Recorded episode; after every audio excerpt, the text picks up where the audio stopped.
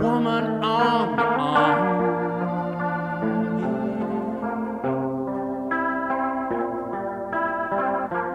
All dressed up to do you harm.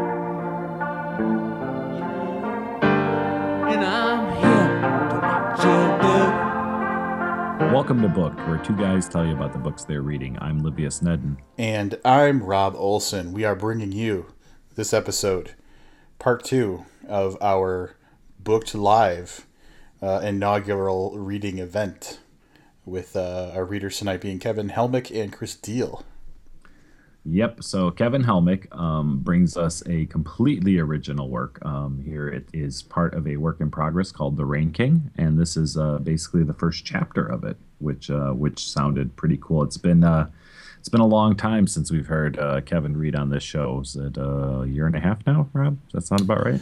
Yeah, uh, yeah, February of last year. So yeah, a year and a half or so. He's got such a good reading presence. He's just so even, and yeah, he's got a really good reading presence. That's a seasoned pro right there, buddy. yeah, unlike some of us. Yeah. I guess he must be used to working without a net, unlike unlike ourselves.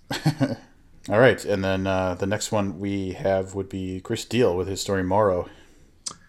Yeah, um, it's another one of those really heartwarming stories involving a couple of youngsters on their road to, you know, through through life, and uh, yeah, you'll see what we mean.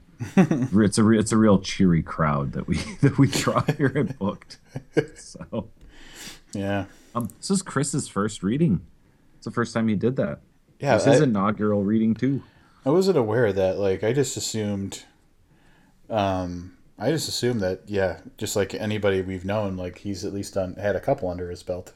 No, and he did such a great job with this one. So uh, uh, again, um, I guess uh, we should probably shut up and just uh, let uh, me and you do our thing. That's right. So uh, here's Livius and Rob from Booked Live. I think we're gonna get rolling again. Hopefully everybody had an opportunity to grab drinks and stuff like that. Um, we do have books by the authors going to be available for sale after we're all done. Um, yeah, so welcome back. We got a few more authors still going.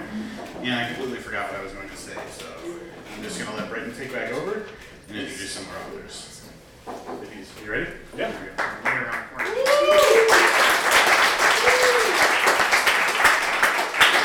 Hey everybody! Thanks again for joining us for the second half of Happy Happy Story Time. Uh, I want to thank um, Rob and Livius again uh, for putting on this great event. I hope everyone is having a good time. And I'd like to thank our first two authors, uh, Richard Thomas and Joshua Allen Doetsch. Great stories, guys. Oh, all right. So, um, our next author, Kevin. You all know Kevin. All met Kevin. Um, actually, I met Kevin about three hours ago. Uh, and and so far, Kevin has tried to panhandle two dollars from me, accused me of stealing his wallet, and uh, probably something else that I can't remember. So it's going great. Our friendship is off to a good start.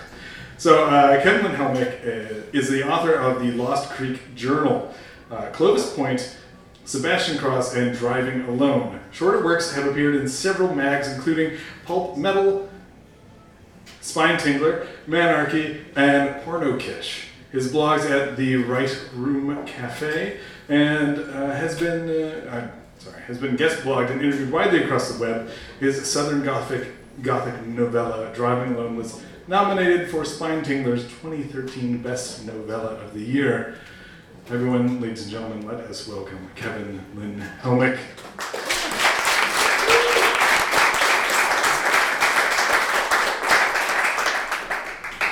All right, thanks, guys.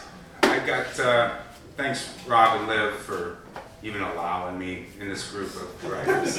it's, it's really so cool.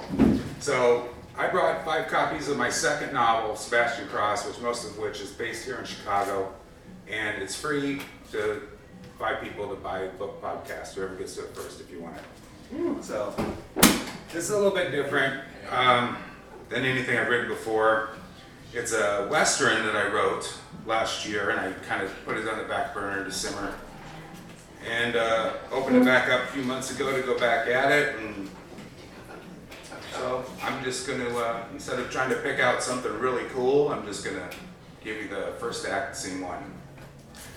Zelda stood before the sink and watched him through the dirty glass of the kitchen window.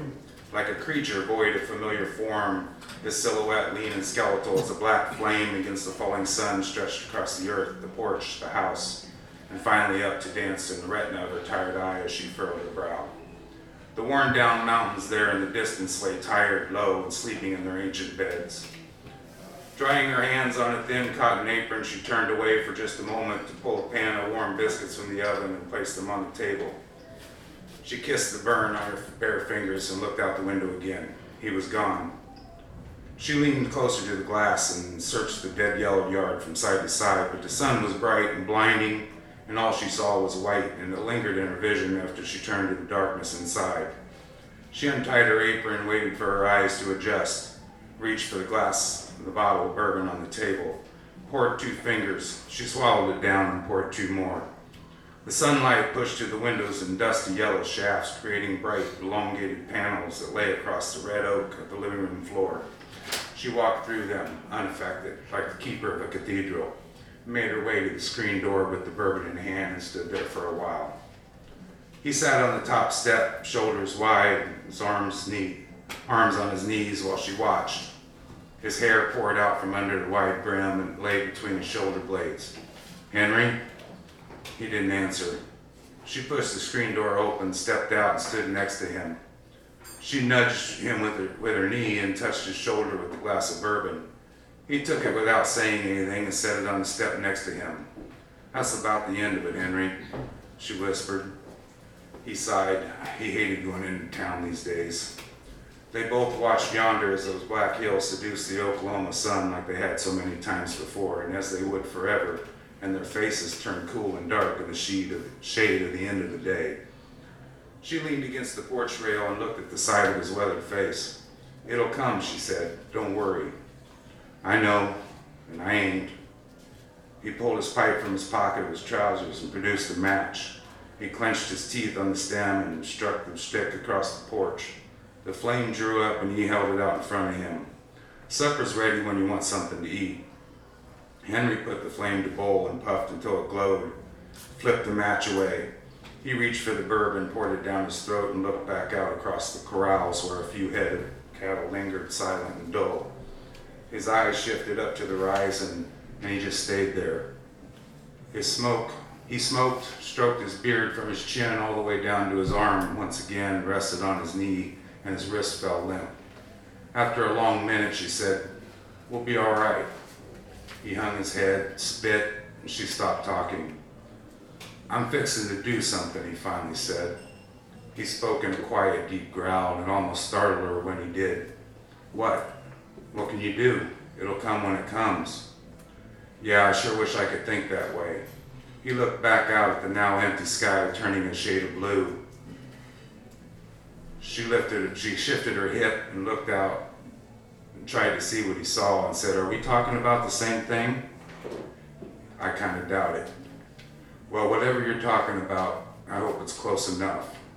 He took in a deep breath as if to say something that would take a lot of breath, but just let it out and bit his bottom lip and thought. All right, then, she said, turned toward the door and opened it and stopped. Supper's ready when you are. And she went inside. Z knew men, and she knew when it was best to leave this one alone.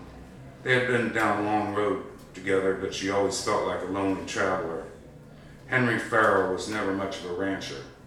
He knew horses and cattle, but in a different way. He was a soldier once and always a guerrilla fighter, and that's where his skills were greatest. He had fought for the South, but when the South fell, he had fell with it, far and hard. War as a boy, back as a man, and all notions of anything else in this world were weak and dreamlike. He brought the war back with him like a hungry dog with a dry bone. There wasn't much else he knew. There was something wrong with living past your time, he thought. Surviving the war wasn't a good thing. Fighters were supposed to die fighting. Now he toiled. He spent his years watching over a herd yet to yield, a life yet to hold, a price yet to pay. A failure in someone else's reasoning, but he knew the reason why, and it had nothing to do with winning or losing. He knew what was coming too, and it wasn't the rain, at least not the kind they needed. He stroked his beard again closed his eyes, and images flashed in his mind of running horses, hoof beats like the drums of hell for deliverers of death, swift and sure and with extreme prejudice, gunpowder flashes and smoke-filled forests, hot summers and hard winters were as much as an enemy as any other. The deafening sounds of dual pistols firing over and over until the barrels were nearly red hot and tempered.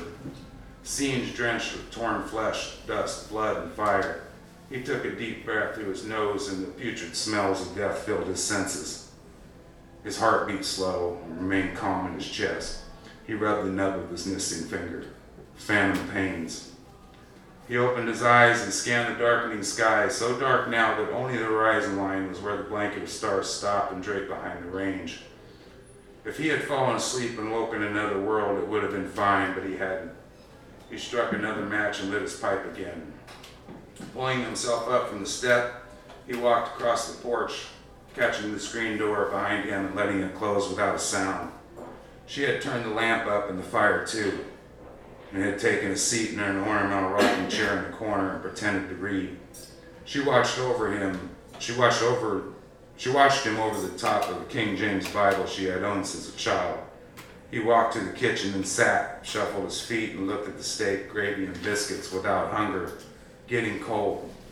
He set his pipe on the table, pulled his pocket watch, and checked the time. It was too early for bed, but he was tired anyway. He sat for a while and thought days of quick decisions were far behind him, and time seemed to stand still. When they moved west from Missouri, they had come in good standing. They had money then, for Henry and a few others from the war had banded together and taken to outlawing. They would apply their profession to a more reliable cause. Soldiers still, but soldiers of fortune. And they had the finest clothes and mingled with the upper class. He presented himself as a horse trader, a cattle baron, a real estate investor, and some considered him only as an anonymous man of importance. He was good at it, and there was no fight to it. The capital he used and where it came from was well known, but no one questioned. He was well liked and well feared. Not till he turned to an honest trade did the money dry up and the fight came to him, and it was a fight he couldn't win. A fight without purpose, beginning or end. A fight with nature and all her deceptions. A fight with God and all his. It had been 10 years since he had bought the ranch and it felt like he had bought his own prison. Fidgeting and restless, he watched her there in the corner behind her leather bound storybook. Her chair squeaked from drought and she rocked. He silently cursed and wondered why she bothered with that old tired thing. His deep eye sockets too dark for her to see, but she could feel his gaze and she placed a toe out. Stopped rocking, stopped squeaking, turned a page and pretended it was all right. Z was a good woman and stood by him always. He stood up, slid off his coat and hat, walked over and hung them on a peg by the door. He stood for a minute brushing the sleeves while she watched. He walked across the floor to the stairs and began to ascend as she closed the book and set it on the table. His back soon disappeared into the dark along with the sounds of his bootsteps. A door closed. She looked out the window at the blackness there, shook her head, rubbed her calloused hands together, and began a silent prayer that was familiar, memorized, and saved for just occasions like this, just for Henry. But somewhere in the back of her mind, she always suspected it was wasted, for without faith, prayer is just begging. In the dark of the in the dark on the edge of the bed, Henry sat for a long time before he pulled his boots and lay down. He folded his hands behind his head, was in a light sleep before she came. She undressed, watched him breathe silent and shallow before she turned the lamp down, fluffed her pillow, and worried what to say, what to do. She woke him in the night carefully, without words, and like two blind strangers finding one another in vast empty world, they made love quiet and slow. Dreams filled his sleep, and he lay still and watched. One part of his mind tried to wake him, but another tried to unravel tried to stay there and see what would happen.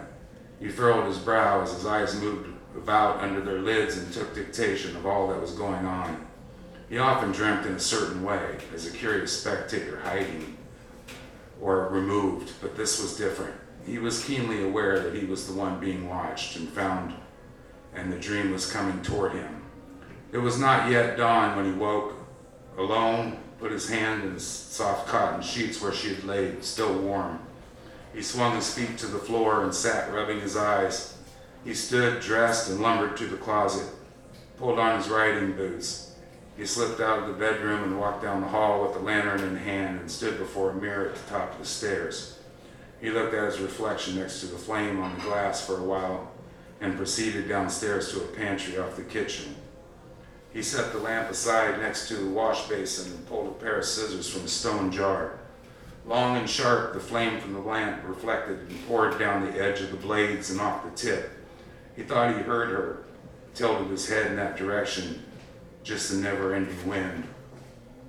He locked his fingers in the shears, opened them wide, and filled them with his beard against the side of his cheek and began to cut.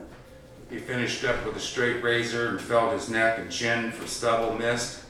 He cupped his hands in the cool water of the basin, washed his, washed, combed his hair back with his fingers, and reached for a cloth in the dark of the shelves behind him and patted his neck and face. When he walked into the kitchen, a fire had been made and a coffee pot warmed on the hearth. He sat in the same chair as before with her hands crossed in her lap and her hair a muss from sleep. He dried his hands, now folded the cloth slowly and laid it on the table where the supper the night before had been cleared as if it was never there. He went to a cabinet and pulled out a small flour sack that held banknotes, silver, and gold. She watched as he counted the coins and associated them with the days, weeks, months, and put them all back in a sack and closed the cabinet. The sun was beginning to rise, and he stood before her while she studied him. His clean shaven face had revealed a man that had not aged a minute in 30 years, and the oddity of that made it hard for her to look upon him. He wanted no coffee, but grabbed a cup out of respect and walked over to her and filled it. He sat on the hearth next to her and sipped. When, when would you be back? she said. He nodded his head. What about? There ain't nothing to what about, he interrupted. She took a deep breath, pulled her eyes away, and they sat there in silence while they both studied the floor, and finally he said, I had a dream last night. She looked at him and waited. There was a bridge up there and above me off to the side. He paused for a long time and tried to remember. People, hundreds, maybe even thousands, and they were all standing there, screaming, crying, looking down. I could smell grass and hear the river flowing, cattails swaying in the breeze above me, and again a blue sky. I just looked at them, those faces. I don't know what to make of it. Sounds awful, like a nightmare, she said. Yeah, maybe so. Henry, I read once that a bad dream means something good's coming, and a good dream means something bad. He took a sip of the coffee. It was bitter and strong. I heard talk like that too. Do you believe it? He looked at her soft eyes, growing old and searching for what they wanted. Her pink lips still full, but growing little cracks at the corners, yet he could still see the little girl in there. He nodded his head at her and said, I don't believe I do.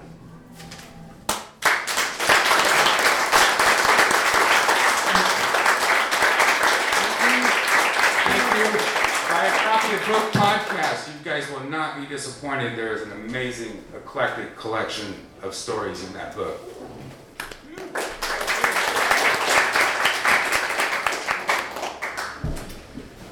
He's right. If you liked any of the author's works so far this evening, of course, pick up a copy of the books because they're all in there.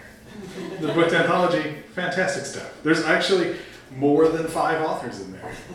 A lot more. How many are there? 25. 25! How much is it?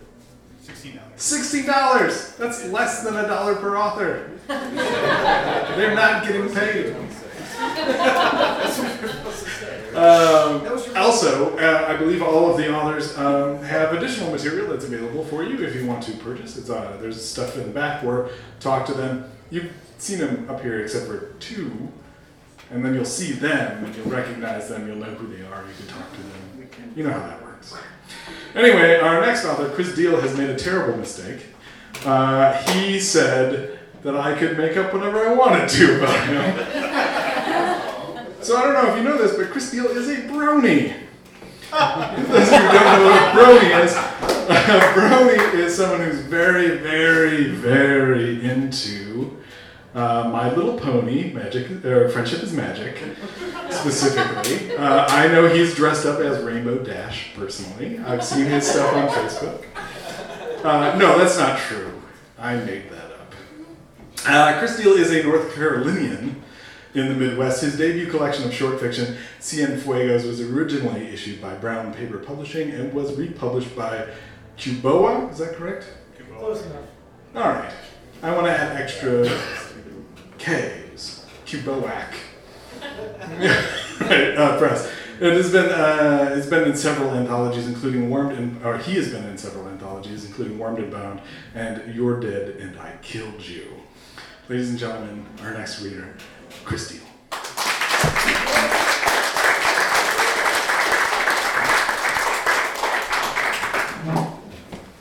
No comment about the uh, Brony thing. Uh, so this story took me a while to figure out what exactly I was going to read tonight. I uh, came with a whole, uh, got a bunch of crap here uh, that I was going to choose from. Still don't know if I made the right call. Uh, this is based partially true. Who knows if it's true? I don't even know anymore. The story is called uh, Morrow. The two boys were out in the woods that day because their father Boyd was not. Summer was coming closer to the end, and the boys were trying to milk as much time as they could away from home, away from their old man.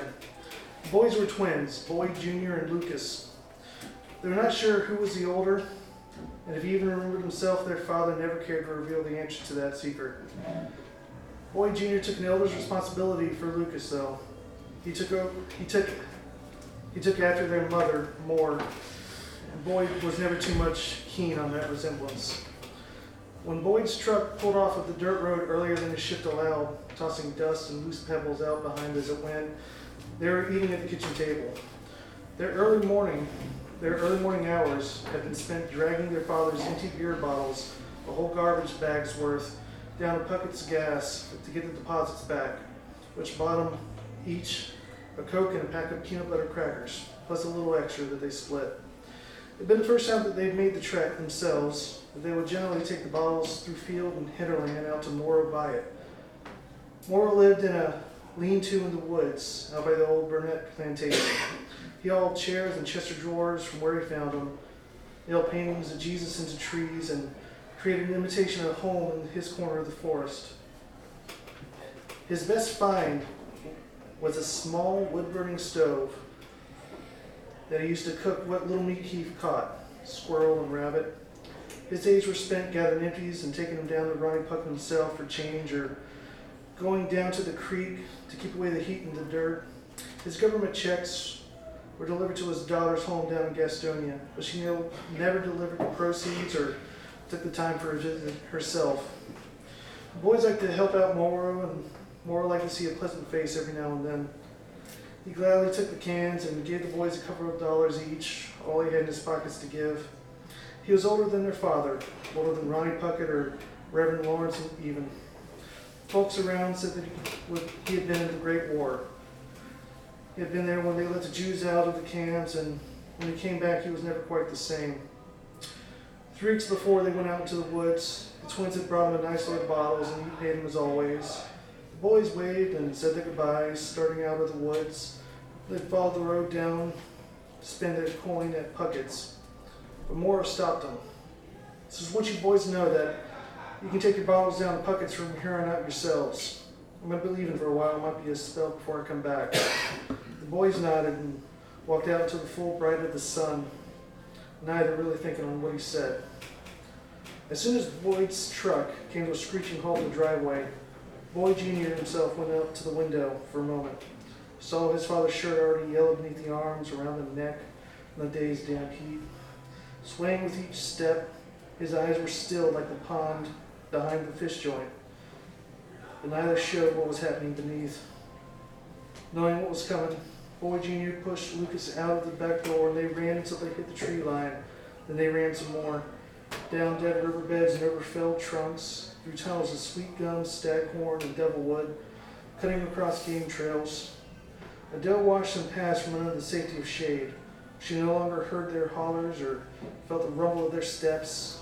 She went back to her child, not knowing that in another six months she would be the boy's supper. The night of the solstice, in the quiet hours of full dark, Boyd would leave, Freyr's, the local beer joint. which was itself just a barn. He would pass the bridge over Long Creek before taking the curve at Cornerstone Presbyterian faster than should be necessary, meeting the doe as she crossed. The body would bounce over the hood and spider web the windshield on impact. No need to waste meat, Boyd'd say. God didn't want us to eat it, he'd have moved her out of the road or he'd have slowed down my truck. Made me leave the bar earlier or later or anything.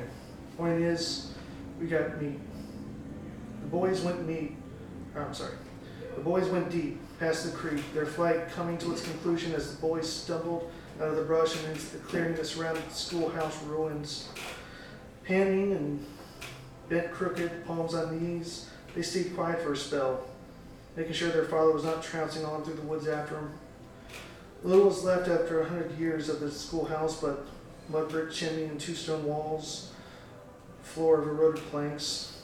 No glass remained in the frames. There hadn't been a class taught in those rotting walls in near on a century. All its students all consigned to the dust. At one point, a road had cut through the woods, coming up to the, from town and coming straight to that door, and nature had taken a claim to it, as it was striving for the building itself. Boy's breath had run away from him, and they stopped to catch it. They look angry to you, Lucas said, still hunched over. Boy Junior nodded. His eyes went hard, and as he scanned the woods, a hawk screeched and squirrels jumped from tree to tree. Beyond that, the forest was static. Thin sliver, a thin silver string dipped from the corner of Lucas's lips, the end coming to the rest, the end coming to a, a rest on the forest dirt floor. Think you got sent home again? He wiped away the pinpoints of sweat from his forehead. Don't know, Boy Junior said. Might have been no more work for him today. He went and sat with his back against one of the still upright walls, enjoying the coolness that spread through his skin. The building's remnants groaned at the inconvenience, but they held. I don't want to go back home tonight, Lucas said. You never do, Boyd replied. Maybe we can catch some fish and eat supper out here tonight. We'll sleep here in the uh, schoolhouse. Boy Jr. replied, You know there ain't no fish in the creek, in that creek. Maybe frogs, snakes, no fish. I could eat no frogs, Lucas said. French do it all the time. I hear they even got a taste for guinea pigs. Lucas sneered but did not respond. They sat there as the sun inched its way on home, the sky of bright blue up above, but a cloud of darkness was creeping up from the west. Blackbird song slowly rising in desperation. Coyote called out to its kin on the wind that cut through the leaves above still. Then they slowly faded to death and rot. Want to go on and see if Morrow's back yet? Boyd, Boyd Jr. asked. Lucas nodded, smile spreading across his lips. They stood, they stood and stretched, made their, own, made their way past the derelict schoolhouse, through hill cane and gray dogwood, then deeper, going beneath shagbark and bluejack, braiding, around, braiding their way around poison ivy and dodging snake holes. They came out on McCoy Road and cut across through Lawrence's untended field, barren since the old man couldn't do so much as leave his bed. Stalk, the stalks were left to decompose where they stood. They were offerings to the crows. They followed a trail from the road and around the field, hugging close to a forest green, a forest of green ash. Moore's, Moore's lean-to was at the other end of the field, past the monument put up for the men and women who tended the land back when it was the plantation. It was four foot high and made of stone with words of apologies fashioned into the surface. The old timers who spent their days sitting in the shade outside of Puckett's, spitting tobacco juice to join with the dust, they'd weave words out of wooden grave. They would, sorry, they would weave words about the wooden grave markers out in the woods. Slave cemeteries entrusted to shadows of trees and the bones that had been dragged up by the plows. Shaded specters that held on to the anger of their disrupted rest. Lucas held his breath as they walked on past that monument, till bright sparks danced before his eyes, trying to trade silence for safe passage. Boy Jr. kept his eyes on what passed for the trail, picking out the perfect place to land his steps, knowing Lucas would follow him perfectly. They cut through the quiet of the tree shelter until the forest opened up at the clearing that was Morrow's home. Boy Jr. was glad that his body shielded his brother's line of sight then. Moore's home was there was formed by a sheet of scrap tin at a fat angle against a base of, of black oak that kept his bed dry. The stove that took him two days to drag through the forest, the old man not even thinking to move his squat to match the find, was still there in the midst of the detritus collected over an indigent lifetime. Sitting a short distance off in the chair that always gave a small bit of comfort to the man sat what remained of Morrow Byatt. He'd been there in that chair for weeks. Perhaps he had sat down there once the boys left and he never rose again. Morrow had been out in the wild long enough for the muscles to loosen and the skin to weaken, for animals to take bits of him away. There was nothing there above the old man's neck. Looking over the leaves that covered the floor of his makeshift home, they could see no sign of his skull. The boys had liked him, despite the smears of dirt across his face and clothes, the stench that built between his bi-weekly baths in the creek. He spoke to them honestly and held back nothing of the things that he had seen in the days walking through life. And all he had wanted was for someone there to know that he wouldn't be around much longer.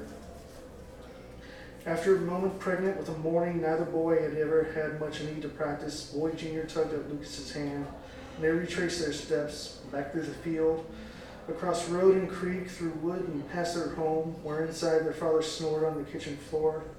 They walked back up to Puckett's as the light of day finally died, looking for someone to tell Amora was not around anymore. Thank you.